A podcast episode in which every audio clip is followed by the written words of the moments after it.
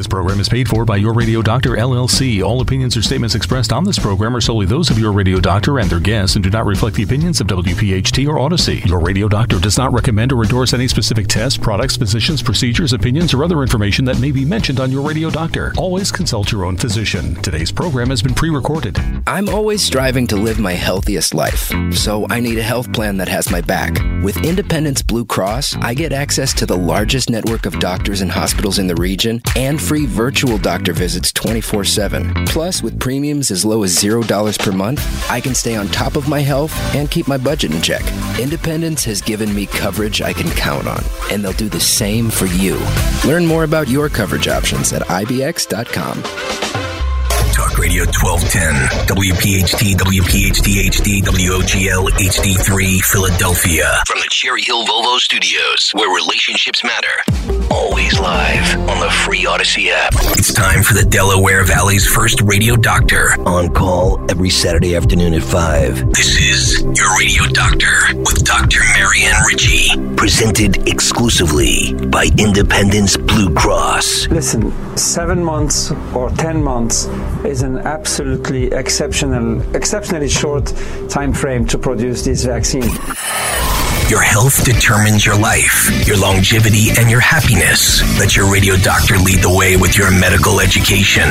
Your radio doctor, Dr. Marianne Ritchie. Good evening and welcome to your radio doctor. I'm your host, Dr. Marianne Ritchie. Well, I hope you all enjoyed a wonderful Easter and Passover, both beautiful holidays with family and friends, and maybe some of you enjoyed a spring break. Well, friends, this week our focus is on a very important topic eating disorders. Eating disorders are characterized by a persistent disturbance of eating that impairs a person's health or psychosocial functioning. And we'll talk about the different forms and how we might recognize symptoms. But it seems as though our US culture displays an obsession with weight loss. Women's magazines often include stories about weight management, dieting, or how to tighten specific muscle groups. Models and actors display a level of thinness that's difficult to attain and maintain. Computer programs alter photographs to make models look thinner. Some athletes relentlessly pursue a leaner body to enhance performance. This preoccupation to lose weight and tying it to self esteem uh, often extends to maturing adolescence. Here to discuss this very important issue with us is Dr. Jean Doak. Dr. Doak is a psychologist, a PhD, and a professor in the Department of Psychiatry at the University of North Carolina School of Medicine. She's also the clinical director of the UNC Center of Excellence for Eating Disorders and the deputy director of the National Center of Excellence for Eating Disorders. Welcome, Jean. Thank you very much, Dr. Ritchie. How are you doing today? I'm great. Thank you. And I'm really uh, very pleased that you're here to discuss this with us because, as a gastroenterologist, I see a lot of uh, people, and you're going to talk about this, not just young women, but people of all ages that seem to need help from um, a specialist like you. So, why don't we start with defining an eating disorder? Sure, absolutely. Um, before going into the various types of eating disorders, I think what we can do is talk a little bit about some broad characterological um, definitions of an eating disorder. Um, oftentimes, it eating disorders do involve some um, um atypical intake of food, whether it's restriction or binge eating. Um, oftentimes, there is some fluctuations in weight status, whether that's a significant amount of weight loss or just even fluctuations in weight loss. And sometimes, actually, there are no fluctuations in weight.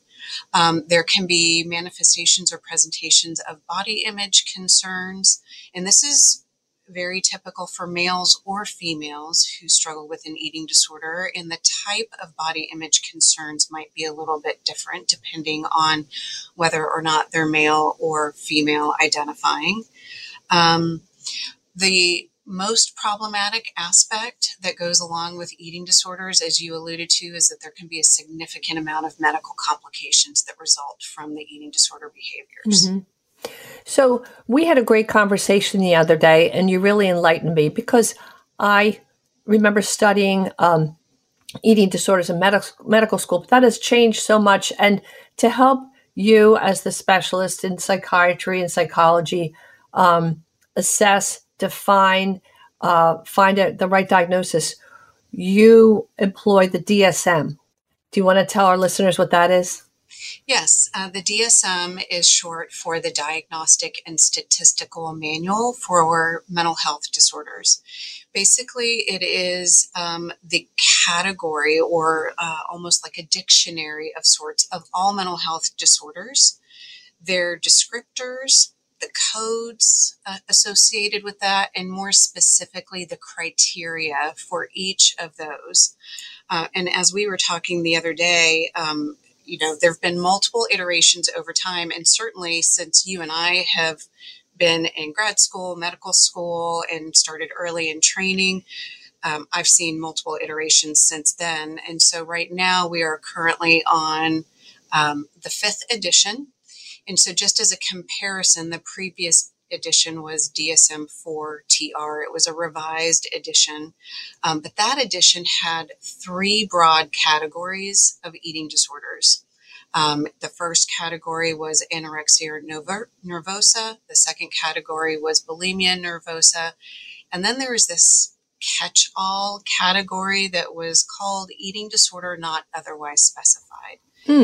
And it, it, basically tried to capture the eating disorders that didn't meet full criteria for anorexia nervosa or bulimia nervosa. Um, and over time, um, with um, greater clinical indicators and um, more prevalent research, which is what the DSM is based on, there's been an expansion of these eating disorders and a teasing out of that third bucket that was eating disorder not otherwise specified. And so, in totality, I believe there's about eight listed in the current DSM 5. So there's greater specificity with the eating disorder characteristics that weren't evident in the previous manual.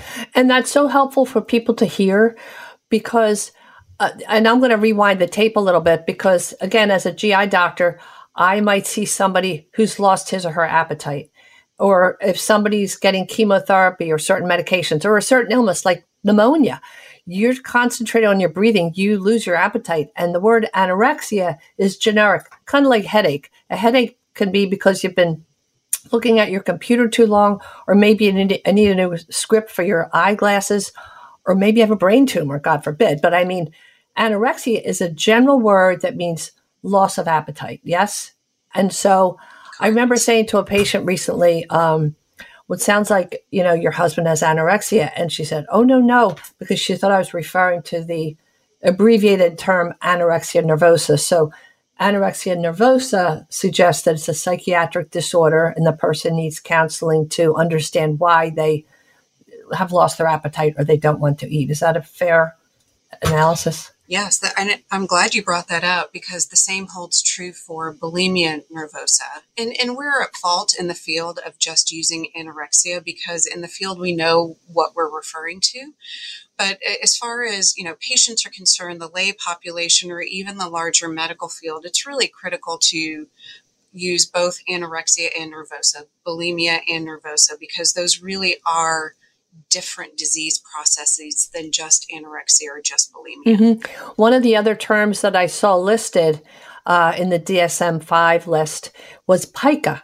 And mm-hmm. pica suggests that a person craves uh, eating something that's not a, a recognized food, like starch or chalk in the case of iron deficiency anemia. I've seen that not even once a year, but I recently had a patient who was craving ice, craving to the mm. point where she'd be out doing errands and she'd stop at a convenience store just to get a cup of ice. Her children were saying, Mom, the crunching is so loud, we can't focus on our homework. And she, in fact, had uh, anemia and, uh, you know, a serious condition. But it wasn't because of pica, because of a psychiatric issue. Let's, why don't we talk mm-hmm. about the different types, Jean, if we could? Sure, absolutely. And these are going to be pr- very broad um, descriptors because I think to go into each of the criteria for each of the eating disorders is probably maybe another another discussion for some other time. Um, but for anorexia nervosa, since that was one of the first ones that we were talking about, um, it is an eating disorder that is characterized by weight loss or a lack of appropriate weight gain, gain in growing children and adolescents, difficulties maintaining appropriate body weight for height, age, and stature, um, and often is accompanied by distorted body image. Um, and individuals um, who have anorexia nervosa can engage in restrictive eating behaviors. And there are some subtypes associated with each of these disorders that I, I probably won't go into too much detail right now.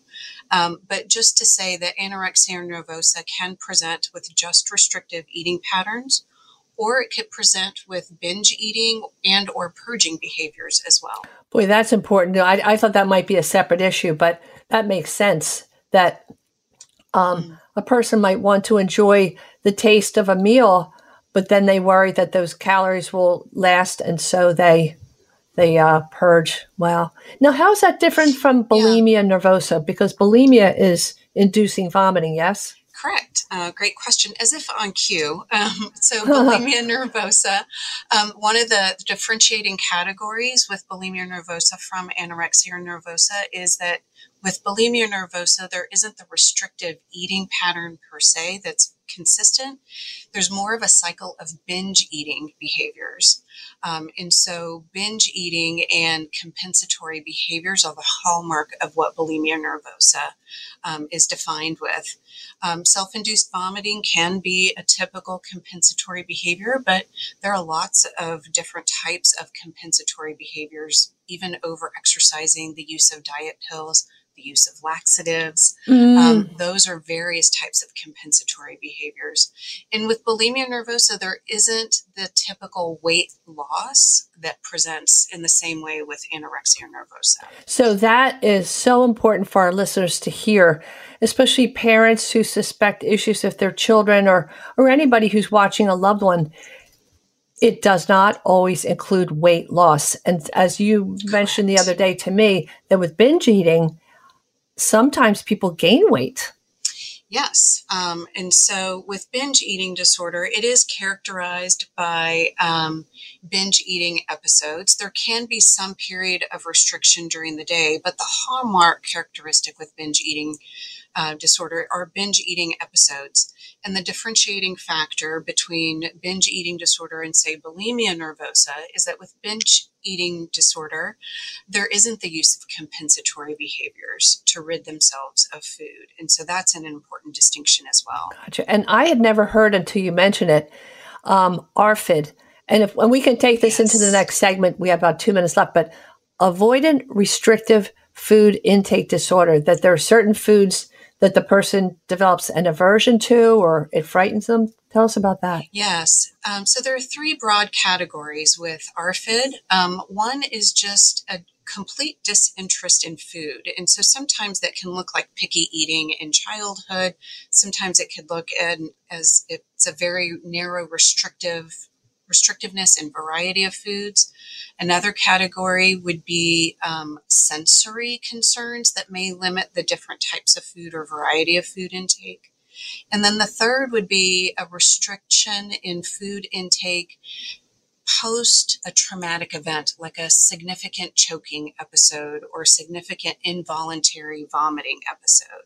That makes sense. And, mm-hmm. And one differentiating factor here is that there certainly may be some weight loss. The weight loss is in, incredibly unintended, um, and there isn't any body image concern um, within the context of ARFID. That's an important distinction.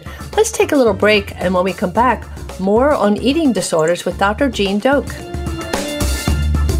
Thanks for listening to Your Radio Doctor with Dr. Marianne Ritchie, exclusively presented by Independence Blue Cross.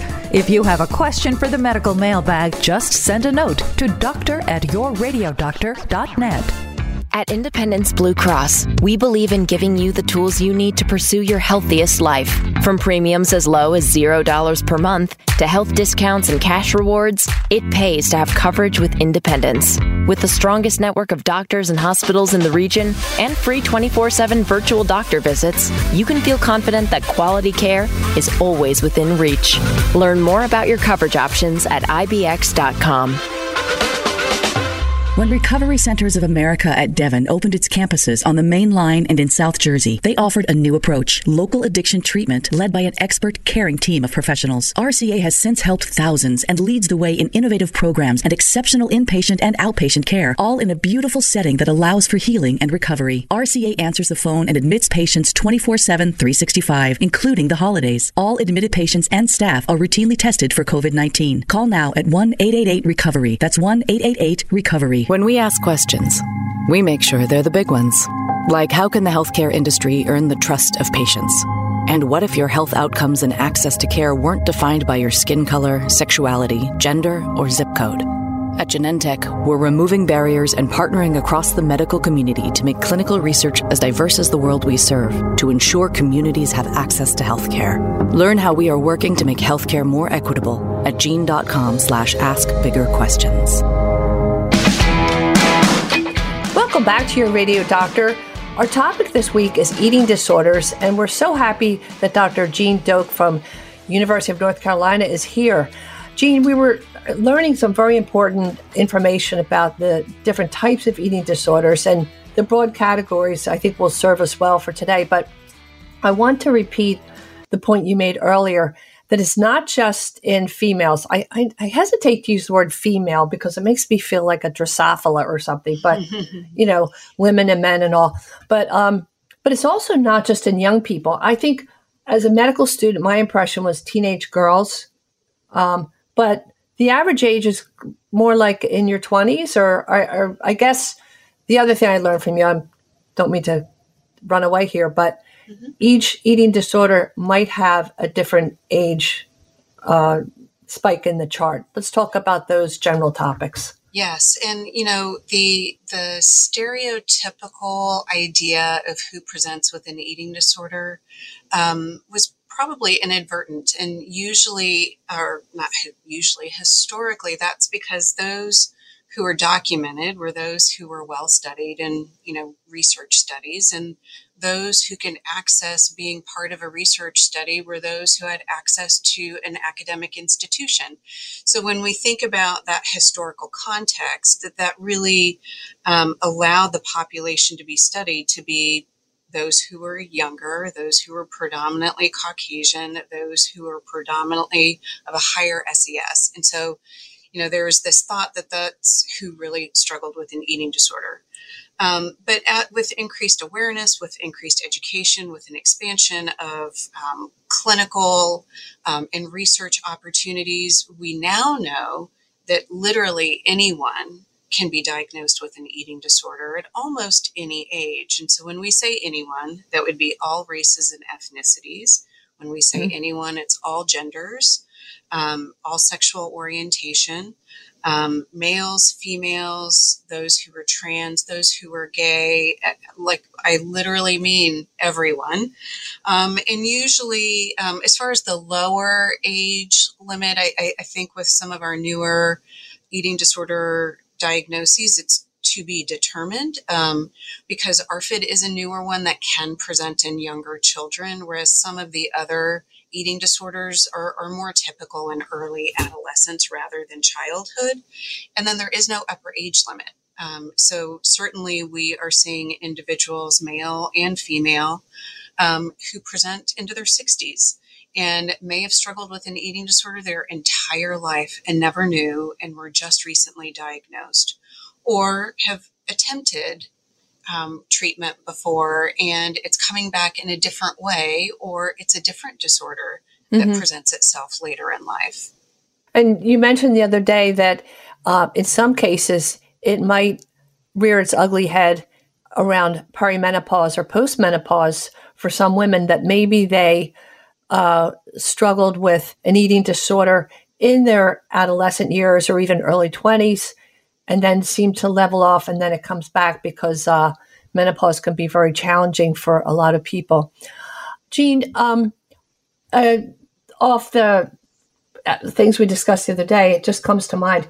If you have a child who is a fussy eater and just says, "No, I don't want to eat anything green, not broccoli, not Brussels sprout," not, um, at what point do you uh, say it's time to see a psychologist and have my child evaluated? Mm-hmm.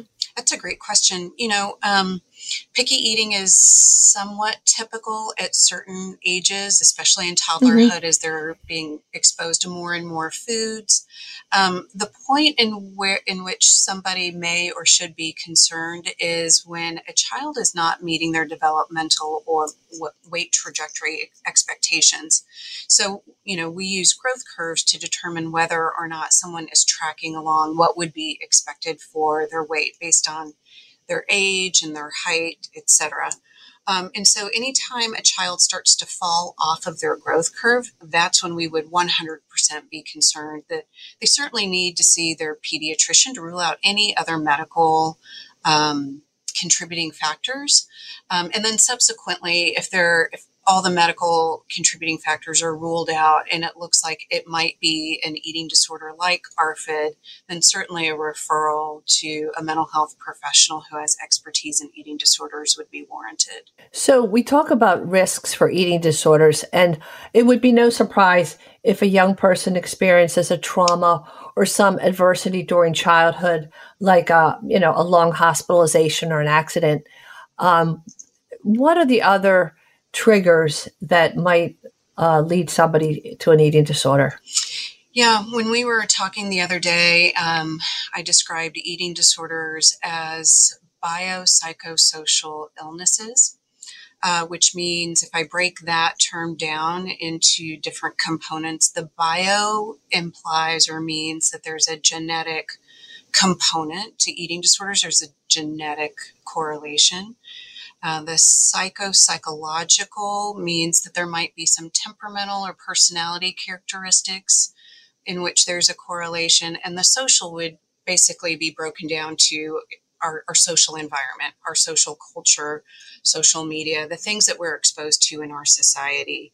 So, all those um, contributing factors can lead to somebody having an eating disorder. Um, and then, if I think about some of those risk factors, um, we do know that for, say, for example, for children and adolescents who may be a higher than average weight status, when they are told or recommended that they should engage in dieting behaviors and dieting behaviors at a very young age, that could be a potential risk factor. Um, athletes in performance based sports, um, they can be at risk for developing an eating disorder because so many sports are or have specific weight criteria for different classes um, that they may fall into within their sport. Um, also, just in the performance based sports, there is a high intense focus on the way the body looks uh, and the way it performs based on how it looks, how muscular it is, how large it is, how lean it is, depending on the sport itself. Mm-hmm. And I remember asking you about the um, the category that was formerly called female athlete triad of um, weight loss, abnormal periods or no periods, amenorrhea, um, and maybe um, um, fractures, stress fractures, those kinds of things that combine. But now it's called relative energy deficiency because we're seeing it in young men. I mean, you know, I know my own, uh, all three of my children were rowers, and my one son was in the lightweight category. And depending on the weight, uh, the expectation for that crew race that week, some of the guys would run an extra 10 miles or row an extra 20,000 meters. Can't be good for you. And, you know, I, am glad you pointed out that the, the name um, of that has changed because it, it really is a, um, you know, conscious decision to um, acknowledge that this type of triad of behaviors can present, or similar type of triad of behaviors can present independent of gender. And so it, and it probably mm-hmm. even encapsulates what's happening, that there is a relatively relative energy deficiency. And we see that a lot in cross country, gymnastics, figure skating, you indicated rowing, wrestling any any weight in which um, there's a great deal of positive reinforcement for falling mm. into mm. a weight category um, or trying to fall into mm-hmm. a specific weight category. And sometimes, unfortunately, doing so may be equated to improved performance, but oftentimes it may be related to the perception of improved performance. Mm-hmm.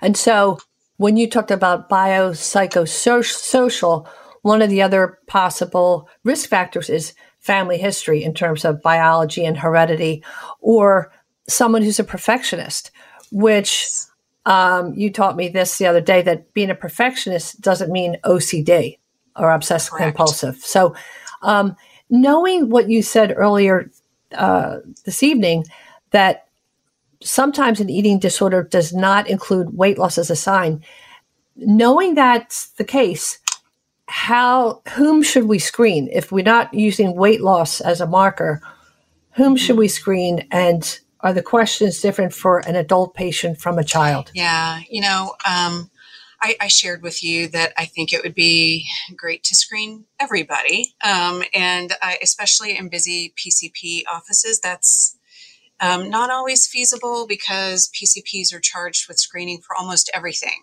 Um, so, you know, um, one of the things that we absolutely know for sure with eating disorders is that you can't tell um, by physical appearance alone that someone has an eating disorder. And so, what do you do with that? You ask. And so, some of the typical questions do come from evidence based screeners. Um, for adults, uh, one that is used often is the SCOFF, and it's it's a very brief screener, but it could be um, several uh, or a handful of yes or no questions that can allow a PCP or primary care physician to determine whether or not there may be risk. Um, and I'll give you some examples of some of these questions. Uh, one is Do you worry that you've lost control over how much you eat? Um, and that can certainly uh, be the case for several eating disorders, not just one. Um, another one is Have you recently lost more than 15 pounds in a three month period? Or do you think you are fat even though others say that you are too thin? Would you say that food dominates your life? Or do you throw up? Um, do you make yourself throw up because you feel uncomfortably full?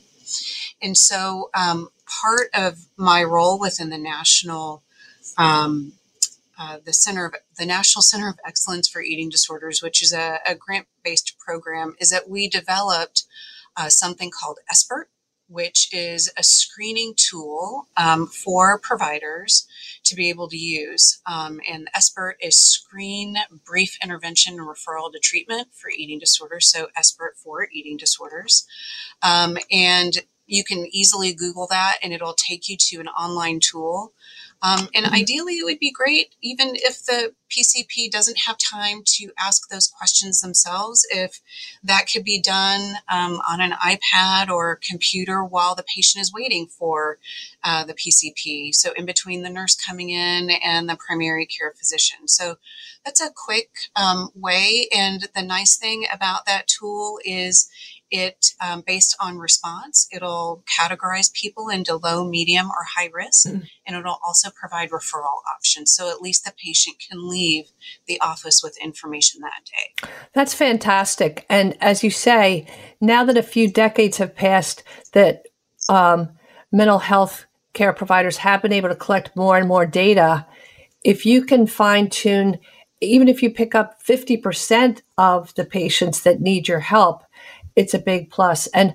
and I think too what listeners need to hear, and we'll repeat this, is that if a patient has lost a lot of weight, the severity of their condition does not always suggest how long they've been bo- troubled because eating uh, uh, disorders are associated with guilt and shame. And you'll see a young woman who's lost weight and they wear sweat clothes. They wear big blousy clothes to because they, they these disorders flourish in secrecy and isolation. And with that, we'll take a little break and be right back.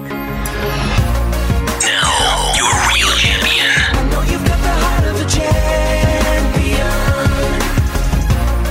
And now for your real champion. I call this segment Tennis. Racket science, not rocket science. Lots of kids dream about turning their favorite sport or hobby into a lifetime profession. Well, here's one man who did. Stockton Mars grew up in a family that loved the game of tennis. He began playing as a child and played lots of tennis, going through several rackets, plenty of sneakers, and three serious shoulder injuries. Like other kids, he wanted to eat, sleep, and play his favorite sport. Unlike other kids, Stocky had to deal with a little challenge. At the age of 20 months, he was diagnosed with type 1 diabetes.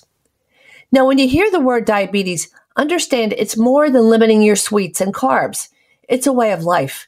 Finger sticks to check your sugar level even before leaving for school, then taking it multiple times through the day, it means missing school, friends, sports to be admitted to the hospital when a simple virus or infection makes your sugar skyrocket and throws your acid base into turmoil. That's called DKA, diabetic ketoacidosis, which can be life threatening. But Stocky is a focused, busy man and says, There's no time for complaining. Nobody is dealt the perfect hand. In fact, he never felt limited. At a birthday party, someone would say, Sorry you can't have cake. And Stocky would want to say, Read a textbook. I can have cake. I just have to adjust my insulin. Instead, he just says, I got it covered. Stocky has a CGM and insulin pump. These are small, convenient devices implanted under the skin on the abdomen. The CGM or constant glucose monitor shows what your blood sugar level is at any moment. Then you adjust how much insulin the pump delivers right into your bloodstream. You calculate the insulin based on your activity level and what you're eating. What was once considered high tech is now a mainstay of therapy. The pump doesn't cure diabetes, but it helps to avoid big fluctuations in your blood sugar, especially the very low ones, which can be dangerous. Now in his early 30s, he's had an insulin pump since the age of eight. My pump is my pancreas. Luckily, I don't have a sweet tooth, but if I want a piece of cake or if my glucose is already slightly elevated, I calculate what I need. Through the years, he's also shared his time with the Juvenile Diabetes Research Foundation. Stocky's love of tennis extends beyond playing the game. At age 13, he began working at a nearby tennis store and was mentored by a tennis racket expert. By age 18, Stocky was attending seminars and workshops in Florida. He became so proficient at stringing rackets, perfect alignment of the strings, location of knots, and the right amount of tension, that by age 23, he won the national competition for tennis racket stringing. He caught the eye of Wilson Sporting Good Company, and they brought him to the U.S. Open.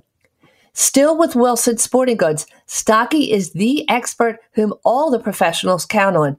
He can string a racket with tour quality in 11 minutes and 8 seconds.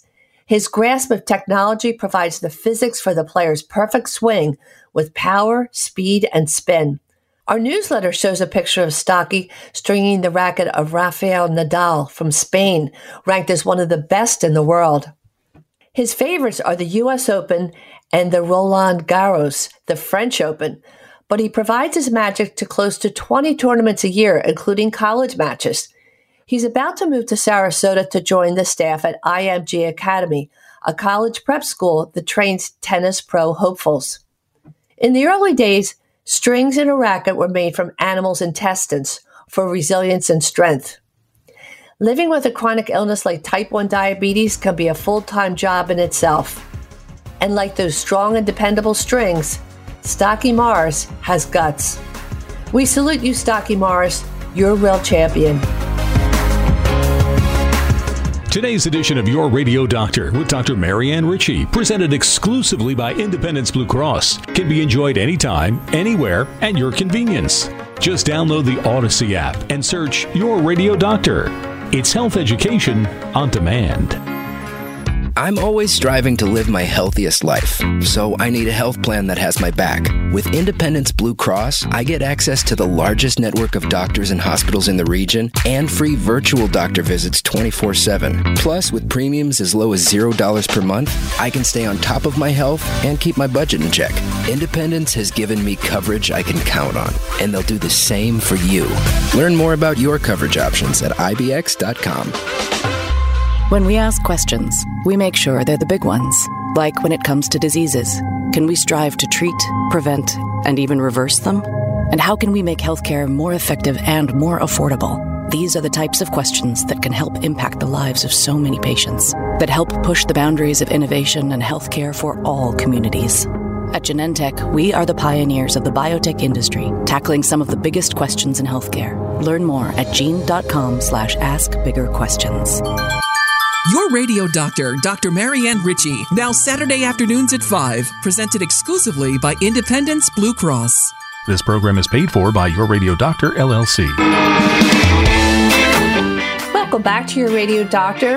Our guest is Dr. Jean Doak from the University of North Carolina School of Medicine.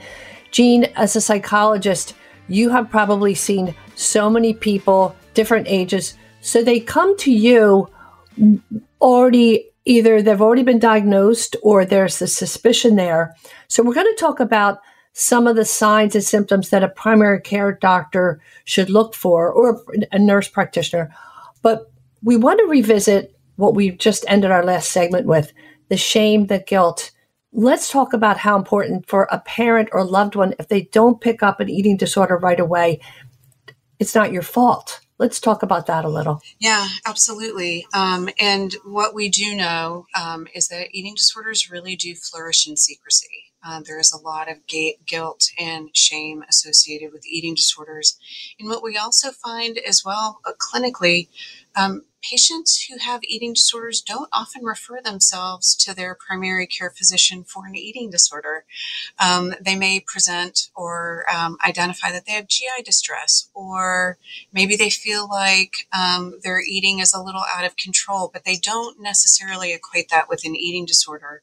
And so it's one of the reasons why we really encourage people to ask those questions, to screen, even when in doubt, even when things aren't really adding up to quote unquote look like an eating disorder. Because what we hear from patients once they actually uh, are seen in our clinic is they are so relieved that somebody asked the question or they're so relieved that somebody identified it. And sometimes patients don't even realize that is what they're struggling with. Mm-hmm. Well, we're going to talk about some of the physical signs, but uh, again, as a GI doc, I see, especially as a woman, um, young people sometimes come to me um, and they'll talk about excruciating belly pain. And we really go through the, the history. It's always in the history. When does the pain happen? Is it happening before you eat? Does eating make it better or worse? Does it wake you from a sound sleep? All those things. And so often, several times a year, I'll speak to a young gal or fella, and they'll say maybe a half hour after they eat, and if they've been purging, um, your GI tract is set up to be I 95, and we want all the traffic to go from north to south. And if you force it to go south to north, if you force yourself to get sick, you're going to confuse the nerve endings that control the traffic direction, and people end up with a change in motility, which we call, which you know, gastroparesis or a slowly emptying stomach. So you put the meal in and it doesn't move forward. And then the stomach's trying to bench press to send the food out and they get horrible pain. So these young people get upper endoscopy, colonoscopy, CAT scans. It's all normal. As a GI Josephine, I know then, all right, I have to check a motility study called gastric emptying. And there it is slow mo, slow emptying. And these poor people, and, and sometimes it's not reversible. So, what are some of the other physical findings that um, primary care docs should look for? I'm glad you brought up the GI workup. It is not uncommon that we get referred patients who've had a complete workup and the workup is unremarkable. Um, which then leads to referral to our clinic to rule out an eating disorder. Um, so there, there are some physical signs and symptoms um, unique to the specific eating disorder. So, for example, with anorexia nervosa, because it does present with um, some weight gain and uh, excuse me, weight loss. And that's independent of where they started premorbidly. And what I mean by that is that some, uh, there's a stereotypical perception that individuals with anorexia nervosa may look cachectic or malnourished. And that, that can be true.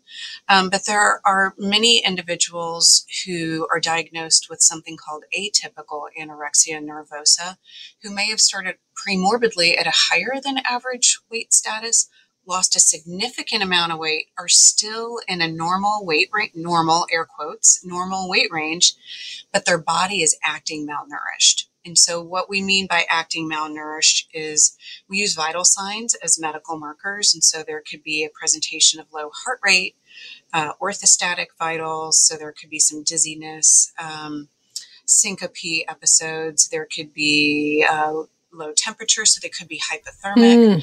bradycardic, as I mentioned earlier. Um, and then for females who are still having menstrual periods, there can also be a loss of menstruation. Not always, but there can be. And I think it's interesting, and maybe it refers back to the relative energy deficiency that in some young men you find low testosterone levels.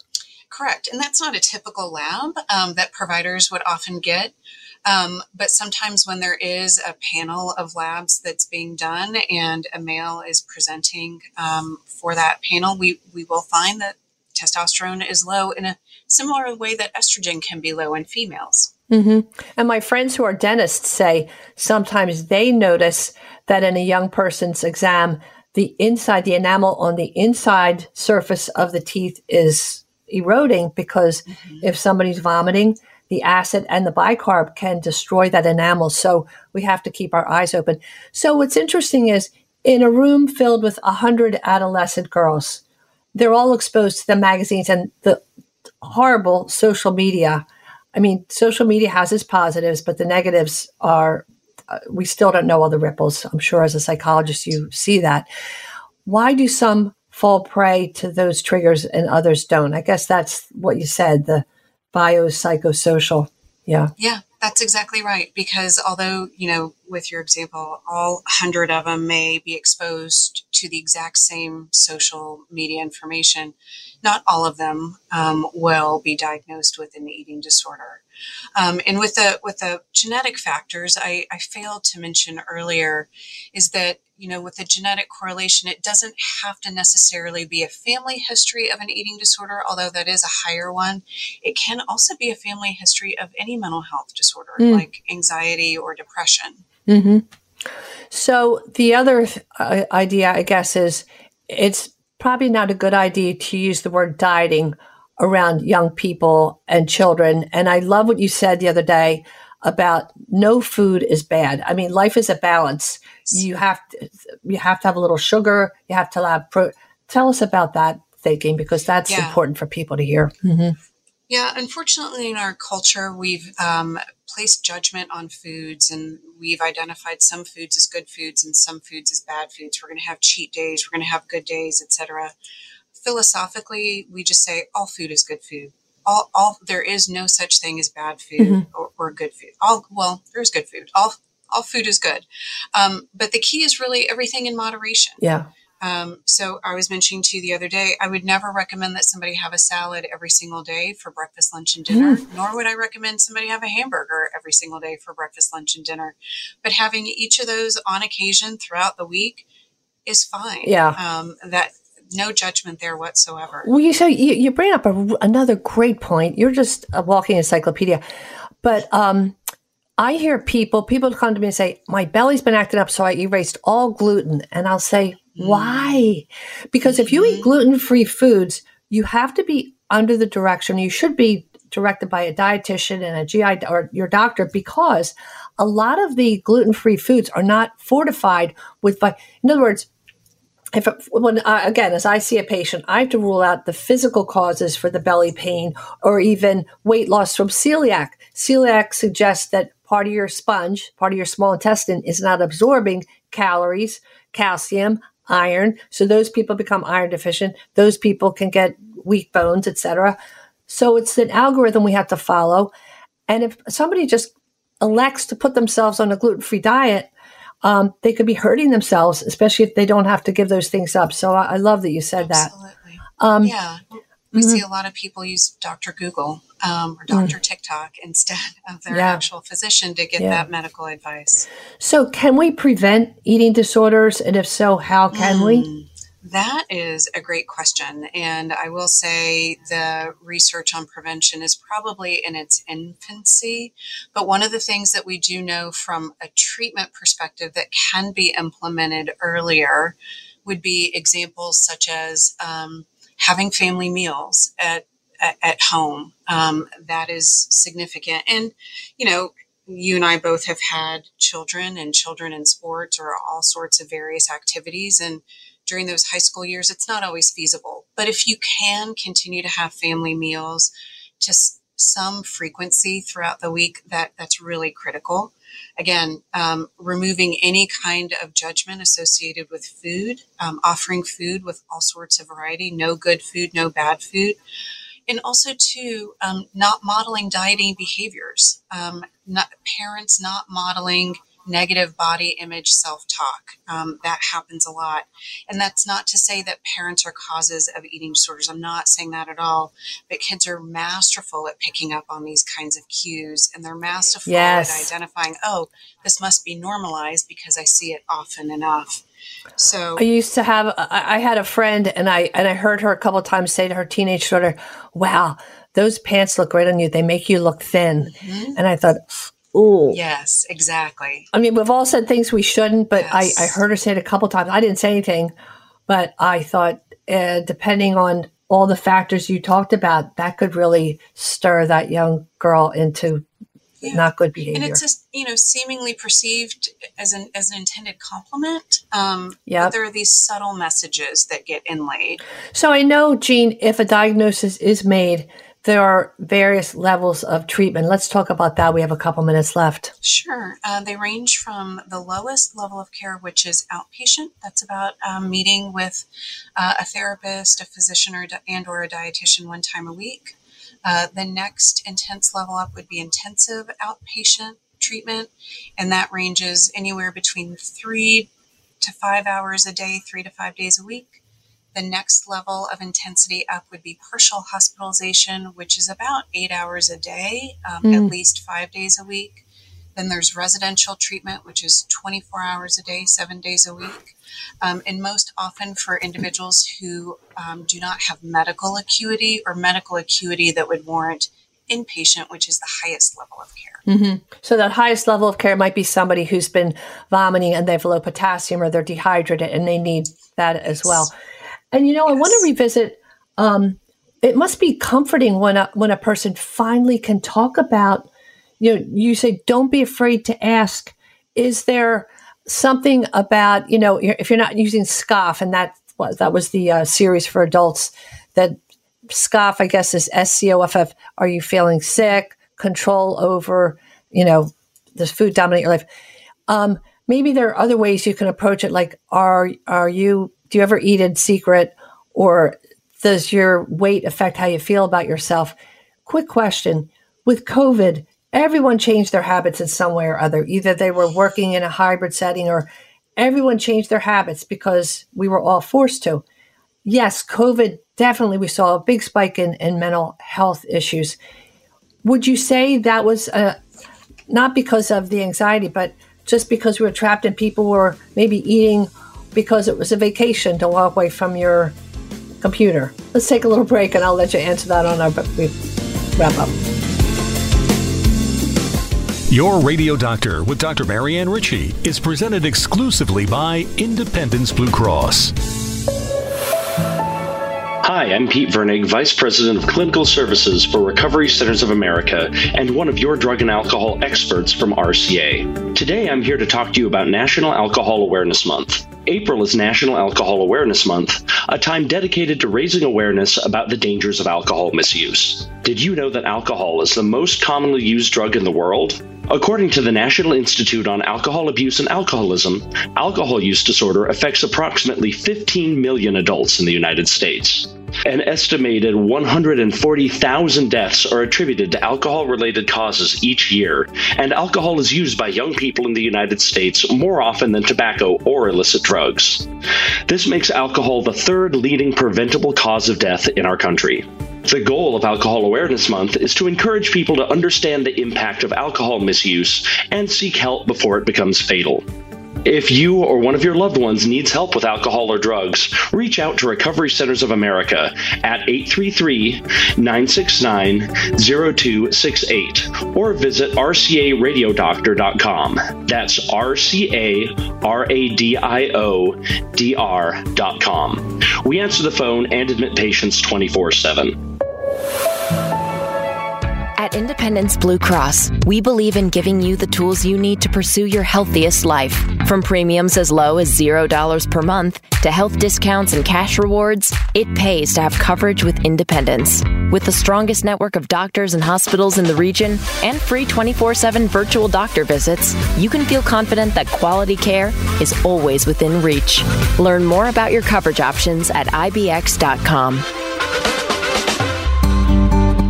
Now, your weekly prescription brought to you by Genentech, the science driven company that pioneered the biotech industry to transform how we treat the world's most complex health problems. Welcome back to your final segment of your radio doctor for our wrap up segment called Your Weekly Prescription, brought to you by Genentech. Dr. Jean Doak, you have enlightened us in so many ways. I wanted to revisit quickly because I know you have take home messages the COVID effect on enhancing uh, the likelihood of eating disorders. Yeah, and as you mentioned, um, certainly there's been an exacerbation or maybe even a revealing of um, increased mental health mm. diagnoses, um, and especially with children and adolescents, this is particularly important. Um, and with eating disorders, we saw no different. Uh, in our clinic, we've seen a 33 to 45% increase in referral rates, and that's for our outpatient and our inpatient levels of care. So it's been quite remarkable. Um, there are a couple of contributing factors. As we, you and I mentioned earlier, eating disorders really flourish in secrecy and isolation. What was COVID? COVID mm. put us in isolation. And so it was a great, great opportunity for eating disorders, even if they were smoldering before, um, to really come to life in a way that was really problematic. Um, and the other thing is that for those who were in treatment. Um, early COVID took people out of their support network. Um, so they weren't able to attend right. support groups. They weren't able to access their support network in the same way or share meals with supportive friends and families. And so it really thrust them back a great deal. So, for our listeners, what are your take home messages, Jean? Yeah, uh, there are a few. You know, people always say, well, what do you want everybody to know? There, there are a couple things, there are quite a few things I want everybody to know, but um, in no particular order, I want people to know that eating disorders are medical illnesses and they have the second highest mortality rate of all mental health disorders behind opioid use. Um, they used to be the highest, and that was before opioid opioid use um, them. Um, so they are significant and serious. Um, it can be fatal, as I mentioned. Eating disorders can affect anyone, as we talked about earlier.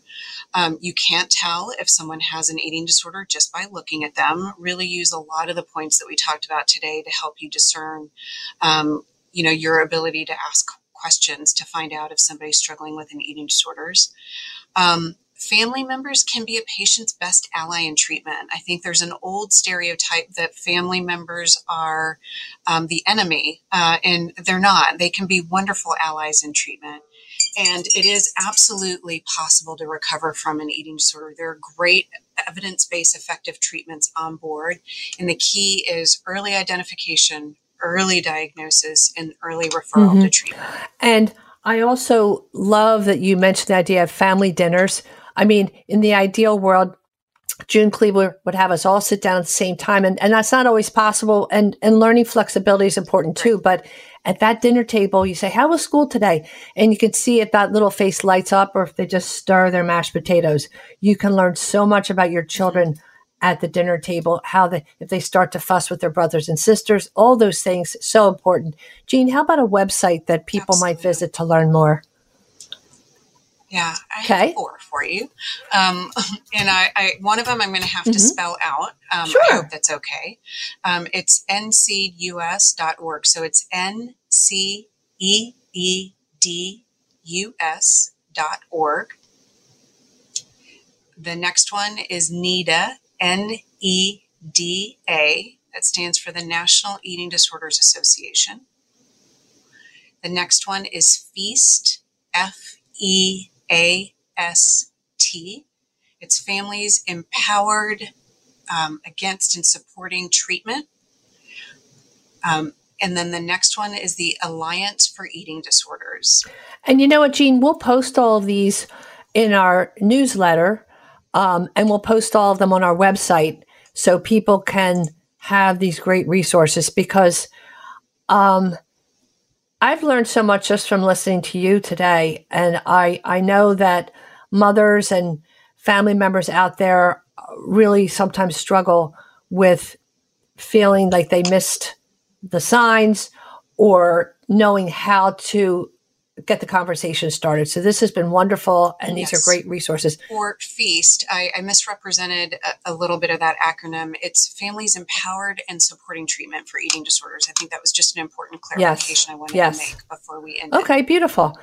Again, Dr. Jean Doak, thank you so much for coming all the way from University of North Carolina.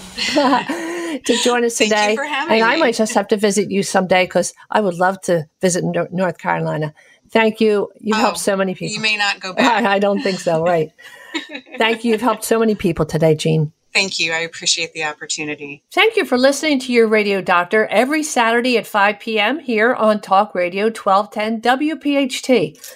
Listen to this show again, The Real Champion, or any of our shows on audacy.com. That's A U D A C Y, or wherever you find your podcasts. We should give a shout out to Uncle Sam. It is April 15th, which is usually the deadline for taxes, but looks like we have an extension this year till Tuesday, April 18th. So when you close the envelope, seal it with a kiss. April is a month inviting awareness of so many great causes, including Parkinson's disease. In fact, we have a great show lined up for next Saturday about Parkinson's disease. April is also a time to beware of testicular cancer, esophageal cancer, sarcoidosis, and other issues like stress awareness, paralyzed veterans, prevention of cruelty to animals, Earth Month. So go online and see where you can help. Lots of good people need your help to do their good work. Thank you very much to our super sponsors, Independence Blue Cross, Recovery Centers of America, and Genentech. We truly appreciate your support. Please follow us on social media. This is your radio doctor. Dr. Marianne Ritchie, wishing you a happy, healthy, safe week with the ones you love, and always here to remind you that your health is your wealth. Thanks for listening to your radio doctor, Dr. Marianne Ritchie, presented exclusively by Independence Blue Cross. To contact Dr. Marianne and to listen to today's show as well as past shows, visit yourradiodoctor.com. This program is paid for by Your Radio Doctor LLC. All opinions or statements expressed on this program are solely those of Your Radio Doctor and their guests and do not reflect the opinions of WPHT or Audacy. Today's program has been pre recorded. I'm always striving to live my healthiest life, so I need a health plan that has my back. With Independence Blue Cross, I get access to the largest network of doctors and hospitals in the region and free virtual doctor visits 24 7. Plus, with premiums as low as $0 per month, I can stay on top of my health and keep my budget in check. Independence has given me coverage I can count on, and they'll do the same for you. Learn more about your coverage options at IBX.com.